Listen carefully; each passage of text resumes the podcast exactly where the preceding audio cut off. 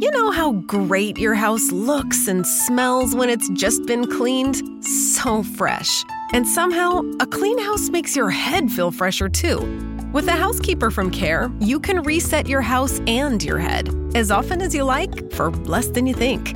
Find a great housekeeper, set a schedule that works for you, and check cleaning off your to do list so you can put your mind to other, more fun things. Get the housekeeping help you need at Care.com. Con l'aumentare dei disturbi mentali nel mondo e con la sensazione che siano ancora presenti molti bisogni non soddisfatti nel campo della salute mentale, un numero sempre crescente di scienziati sta studiando come gli alimenti o gli integratori alimentari possano influire sulla mente. Sto parlando dei campi della psiconutrizione e della psiconutraceutica, parte certamente del concetto di lifestyle psychiatry, la psichiatria dello stile di vita. Il punto di partenza di, di questo discorso, tutto sommato piuttosto intuitivo direi è che il cervello, essendo l'organo più complesso e più esigente dal punto di vista energetico, possa avere quasi certamente esigenze nutrizionali specifiche. Ecco perché negli ultimi decenni stanno aumentando i neuroscienziati interessati al campo emergente della psichiatria nutrizionale. È molto interessante notare come il cervello umano adulto, che rappresenta circa il 2% della massa corporea, utilizzi in realtà il 20% dell'energia metabolica fornita con l'alimentazione. Diciamo che il dispendio metabolico quantitativo e qualitativo del nostro sistema nervoso centrale è certamente molto molto elevato e quindi per mantenerlo adeguatamente in funzione sono necessarie una serie di vitamine, minerali, e aminoacidi, diciamo, specifici, ad esempio la tirosina e il triptofano presenti nel pesce e nel burro di arachidi sono aminoacidi necessari per la produzione rispettivamente di dopamina un neurotrasmettitore controlla, lo sapete, le sensazioni di piacere e di ricompensa e di serotonina, un altro neurotrasmettitore che aiuta sicuramente a regolare l'umore. Ancora vediamo che ne so che i cavoletti di Bruxelles contengono folati, ovvero vitamine senza le quali il cervello non potrebbe funzionare correttamente. Allo stesso modo i mirtilli vengono considerati un superfood per il cervello semplicemente perché sono molto ricchi di vitamina C che interviene tra l'altro nella conversione dalla dopamina in noradrenalina, che è un altro neurotrasmettitore la cui, la cui mancanza sembra essere associata ad alcune forme di depressione. Anche in molte specifiche vie metaboliche del cervello sono necessari molti nutrienti essenziali perché tutto funzioni al suo meglio. Ad esempio, la sola conversione del triptofano in serotonina richiede eh, vitamina B6, ferro, fosforo, calcio, in un contesto ovviamente adeguatamente idratato e un pH molto specifico, quindi parliamo di reazioni importanti, delicate e complesse da un punto di vista neurofisiologico. Certamente distinguere le esigenze nutrizionali eh, del cervello da quelle del resto dell'organismo non è semplice e le dosi giornaliere raccomandate dei vari nutrienti tipicamente presenti in scienza della nutrizione sono di scarso aiuto perché sono state formulate eh, prevalentemente durante la seconda guerra mondiale, tra parentesi, sulla base dei nutrienti necessari per la salute fisica delle truppe. Nessuno ha mai formulato ad oggi linee guida specifiche per il cervello, non ancora almeno. E quindi rispetto ad altri campi della salute mentale, la psichiatria nutrizionale è ancora poco studiata per varie ragioni.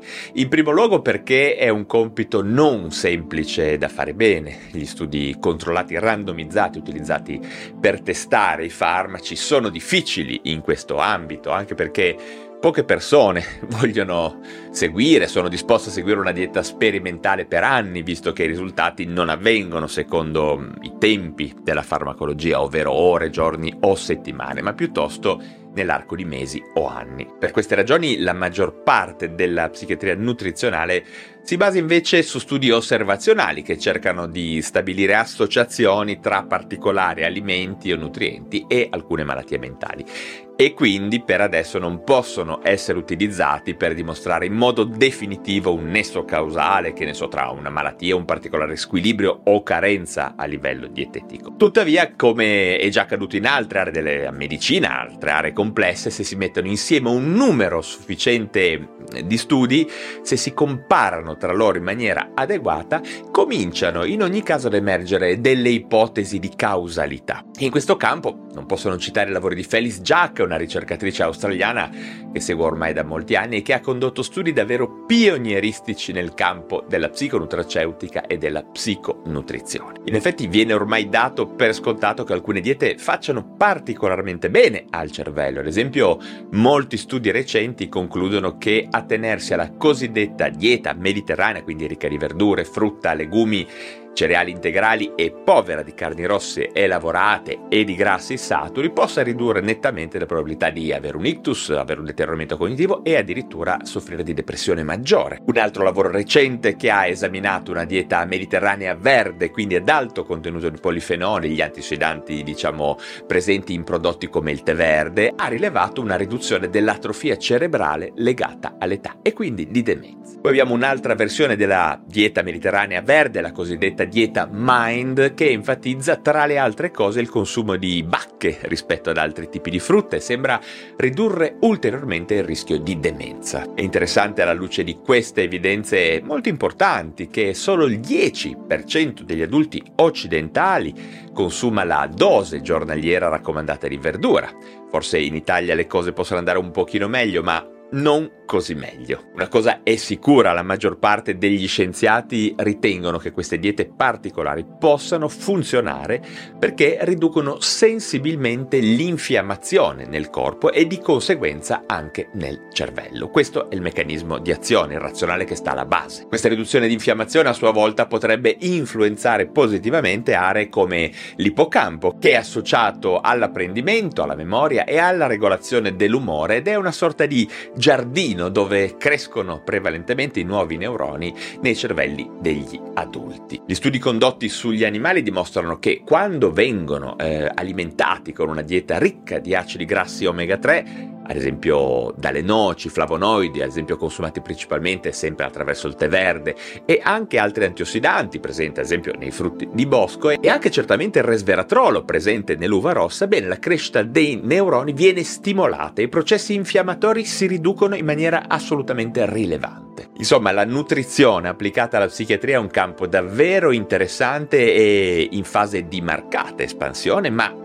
c'è dell'altro, ovvero la questione un po' annosa degli integratori alimentari per la salute mentale, la cosiddetta psiconutraceutica. La storia degli integratori alimentari inizia nel 1912 quando Casimir Funk, un biochimico polacco-americano, propose che sostanze organiche non identificate ancora fossero necessarie in piccola quantità per mantenere la salute umana. Era un'idea rivoluzionaria per l'epoca e in effetti aveva ragione, oltre ai macronutrienti come proteine, carboidrati, grassi, esistevano componenti non ancora scoperti degli alimenti, i cosiddetti micronutrienti. La prima vitamina ad essere isolata e poi sintetizzata nel 1936 fu la tiamina o B1. La carenza, sappiamo, provoca il beriberi, una malattia che può colpire sia il sistema cardiovascolare che quello nervoso centrale. Questa scoperta iniziale diede il via a una corsa all'isolamento, alla caratterizzazione e alla produzione certamente di vitamine e infine all'industria degli integratori, un business che oggi vale davvero molti miliardi di dollari all'anno. Fu solo mezzo secolo dopo la scoperta di Funk che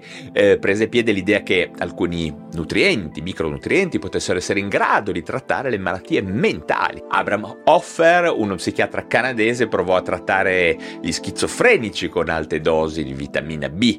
E nel 1968 Linus Pauling, chimico premio Nobel, eh, coniò il termine di psichiatria ortomolecolare.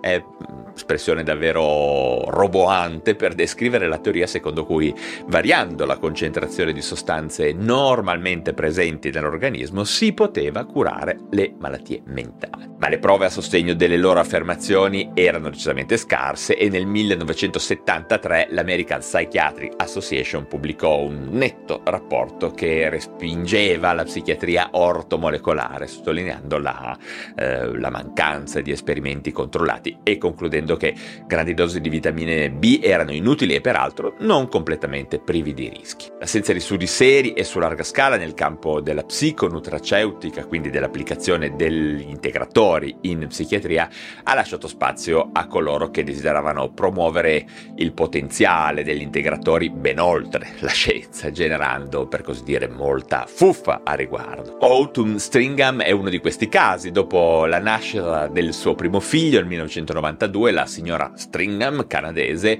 è stata ricoverata in un reparto psichiatrico con una grave psicosi postpartum. Bene, questo caso è diventato paradigmatico di come non si dovrebbe lavorare nel campo della salute mentale. La famiglia di Autumn aveva una lunga storia di malattie mentali, tra cui disturbo bipolare, la psicosi, depressione, suicidio, la prognosi era infausta per questa signora, ma poi suo padre, insieme a un amico che lavorava nel settore dell'alimentazione animale, sviluppò un integratore contenente una serie di vitamine e minerali che secondo loro si basavano eh, su... Eh, elementi che potevano ridurre l'ansia e lo stress nei maiali. E dopo qualche mese Autumn Stringham decise di attribuire agli integratori il merito della sua guarigione, perché effettivamente poi eh, stette meglio. La sua storia quindi si diffuse e la famiglia iniziò a vendere ampiamente queste pillole, insomma il classico business da fuffa guru. Infatti non esistevano prove né tantomeno trial clinici randomizzati e controllati che dimostrassero né l'efficacia né la sicurezza. Però questo caso fece molto scalpore valore all'epoca. Comunque, nonostante questi esperimenti iniziali, queste storie piuttosto ingenue e approssimate, anche pericolose, vediamo che oggi molta scienza, chiamiamola reale, sostiene l'idea che esista un, un forte legame tra integrazione e salute mentale, o per meglio dire, è un legame che vale la pena esplorare, certamente con ipotesi e aspettative assolutamente diverse da quelle iniziali dell'epoca di Autumn. Ormai gli studi hanno dimostrato che la carenza di vitamina B12 può causare depressione, scarsa memoria ed è associata all'aggravamento di manie e psicosi quando presente. Allo stesso modo bassi livelli di vitamina D sono associati a un aumento del rischio di demenza e di ictus e sono anche implicati nei disturbi del neurosviluppo come potrebbero essere anche la DHD e l'autismo, sebbene siano tutte ipotesi ancora da dimostrare in maniera rigorosa. Un recentissimo studio, tanto per fare un altro esempio, ha rilevato che dosi elevate di vitamina B6, 100 mg al giorno invece che 1,3 milligrammi sembrerebbero ridurre l'ansia, però anche in questo caso uno studio, come si dice, non fa primavera. Per farvi ancora un ultimo esempio in questo campo, vediamo che c'è anche uno studio condotto da Robert Pribelsky dell'Università del Wisconsin su pazienti geriatrici che frequentavano una clinica eh, di miglioramento della memoria. Bene, il 40% era carente di una vitamina delle 5 ricercate, il 20% di addirittura due, un'eventualità che in questo mondo ipernutrito ma anche malnutrito purtroppo è sempre più frequente. Quindi non è detto che le diete moderne possano dare la garanzia di un ottimo equilibrio di micronutrienti. Ma allora perché non limitarsi a una manciata di vitamine e di integratori specifici piuttosto che preoccuparsi di una dieta complessa e sicuramente più impegnativa e anche più costosa. Bene, in primo luogo perché raramente si sa esattamente cosa si sta assumendo. Eh. Ted Dinan, un professore di psichiatria dell'Università College di Cork, descrive l'industria degli integratori come il selvaggio West in tutto l'Occidente. A differenza dei farmaci, infatti strettamente regolamentati, gli integratori possono contenere più o meno di quanto dichiarano. Non tutti certamente, però questo accade più frequentemente di quello che uno immagini. E inoltre ci viene spesso data anche la sensazione, lo stimolo che sia necessario integrare sempre e comunque di più di quello che si dovrebbe, anche per ragioni di marketing. Ma ad esempio troppa vitamina A può essere dannosa in gravidanze, genera disturbi d'ansia e anche irrequietezza. Allo stesso modo l'assunzione di beta-carotene e vitamine E comportano una serie di rischi per la salute e dosi elevate di un nutriente potrebbero anche ad esempio interferire con l'assunzione di altri. Insomma, Ci sono tante condizioni che vanno tenute sott'occhio. Inoltre il vero punto importante è che solo tramite un'alimentazione corretta si riesce a costruire una, una, base, una routine che può poi durare tutta una vita, anche perché l'integratore e i cibi, al contrario di quanto si sostiene, spesso non sono farmaci, nel senso che i risultati non li hai, come dicevo prima, nel corso di ore di giorni, ma nel corso di mesi o anni, per cui l'alimentazione, la dieta corretta serve soprattutto, anche e soprattutto per costruire una routine che possa durare tutta la vita. Certamente l'alimentazione è realmente fondamentale per la salute mentale, nonostante mi avessero un tempo insegnato che l'alimentazione doveva essere completamente irrilevante per la salute del cervello. All'epoca eh, della mia specializzazione ricordo noi giovani psichiatri eravamo immersi in dati, un po' come adesso, anche che dovevano dimostrare la superiorità di un farmaco piuttosto che di un altro ed eravamo tutti molto contenti per i risultati che avremmo dovuto ottenere grazie alla farmacologia. Per carità, la psicofarmacologia è assolutamente uno strumento fondamentale, ma appunto è solo uno dei tanti strumenti a disposizione della psichiatria e in alcuni casi non è sicuramente il migliore. E, come dicevamo all'inizio, i bisogni non soddisfatti sono ancora molti. Anche perché l'interesse eccessivo verso la psicofarmacologia tende poi a liquidare due temi fondamentali, non solo della psichiatria ma della medicina, ovvero la prevenzione e il mantenimento dei risultati una volta sospese le medicine. E questo ha senso in un mondo in cui tutto deve essere finalizzato alla vendita di qualche cosa e per il momento, ad esempio, la prevenzione non è ancora un prodotto, come dico sempre, un prodotto da vendere, anche se le cose cambieranno nei prossimi anni. Ma per il momento si è più propensi, ad esempio, a curare piuttosto che a prevenire, in generale, non solo in psichiatria. Certamente la psichiatria nutrizionale è ancora agli inizi e man mano che diventerà più chiaro quali micronutrienti influenzano il cervello e in che modo con quali equilibri la fase successiva consisterà probabilmente nel determinare le giuste evidenze per poter applicare tutto questo alla pratica clinica quotidiana. Ah, quasi dimenticavo di parlarvi e di darvi alcuni aggiornamenti sulla psicobiotica, un tema che a me è molto caro. Infatti ho anche scritto un piccolo libro che vi consiglio di acquistare e leggere su Amazon se vi interessa l'argomento. Uno degli sviluppi scientifici più interessanti degli ultimi anni è proprio la scoperta dell'importanza dei microorganismi presenti nel nostro intestino come intermediari tra ciò che entra in bocca a livello nutrizionale è ciò che poi accade nel cervello. I ricercatori ora sanno che i microbi formano un complesso ecosistema nell'intestino noto come microbioma e anche questi microbi hanno bisogno di micronutrienti, di una dieta adeguata e quindi anche in questo caso una dieta carente, poco di qualità rispetto a tali sostanze come quella consumata da molti di noi in Occidente può portare a uno squilibrio del microbioma intestinale. Infatti stiamo capendo che la capacità di una persona di affrontare lo stress potrebbe essere comunque alterata o diminuita da un singolo o più ceppi batterici, diciamo, squilibrati a livello del microbioma. Tutto questo potrebbe influenzare il modo in cui le persone pensano e si sentono solo tramite variazioni dietetiche che influenzano direttamente il microbioma. In effetti si stanno moltiplicando le prove di un legame tra intestino e cervello in quella scienza che viene definita psicobiotica. Le sostanze prodotte dai vari batteri, virus e funghi presenti nell'intestino possono entrare direttamente nel flusso sanguigno e infiltrarsi nei vasi sanguigni oppure possono stimolare direttamente il nervo vago che come sappiamo collega l'intestino al nostro cervello. E sappiamo che i batteri dell'intestino producono tra l'altro il triptofano, no? che è un precursore importante, l'aminoacido che si pensava provenire interamente dalla dieta, ma non è così, evidentemente. Vediamo per finire che alcuni studi dimostrano che ad esempio due specie di Bifidobacterium e una di Lactobacillus potrebbero essere efficaci nel ridurre le conseguenze dello stress non è strabiliante? Insomma, a me lo sembra. In uno studio condotto su topi privi di germi, eh, germi intestinali. Una risposta anomala allo stress è stata invertita quando sono state somministrate loro dosi orali di Bifidobacterium infantis. E anche questi risultati hanno dato origine alla nozione di psicobiotico, ovvero la possibilità di creare un integratore che fornisca i batteri giusti che, se ingeriti, potrebbero avere effetti simili a quelli dei farmaci antidepressivi o ansiolitici. Siamo ancora agli albori ovviamente di questa disciplina, ma le prospettive sembrano essere davvero molto interessanti. No? Purtroppo i problemi alla base di tutto questo tipo di ricerca è legato a difficoltà di tipo economico, chiamiamole, date che questi studi non potranno fornire grandi remunerazioni alle aziende. Infatti, a differenza dei farmaci, le vitamine, i minerali, i macronutrienti, i microbi non sono brevettabili.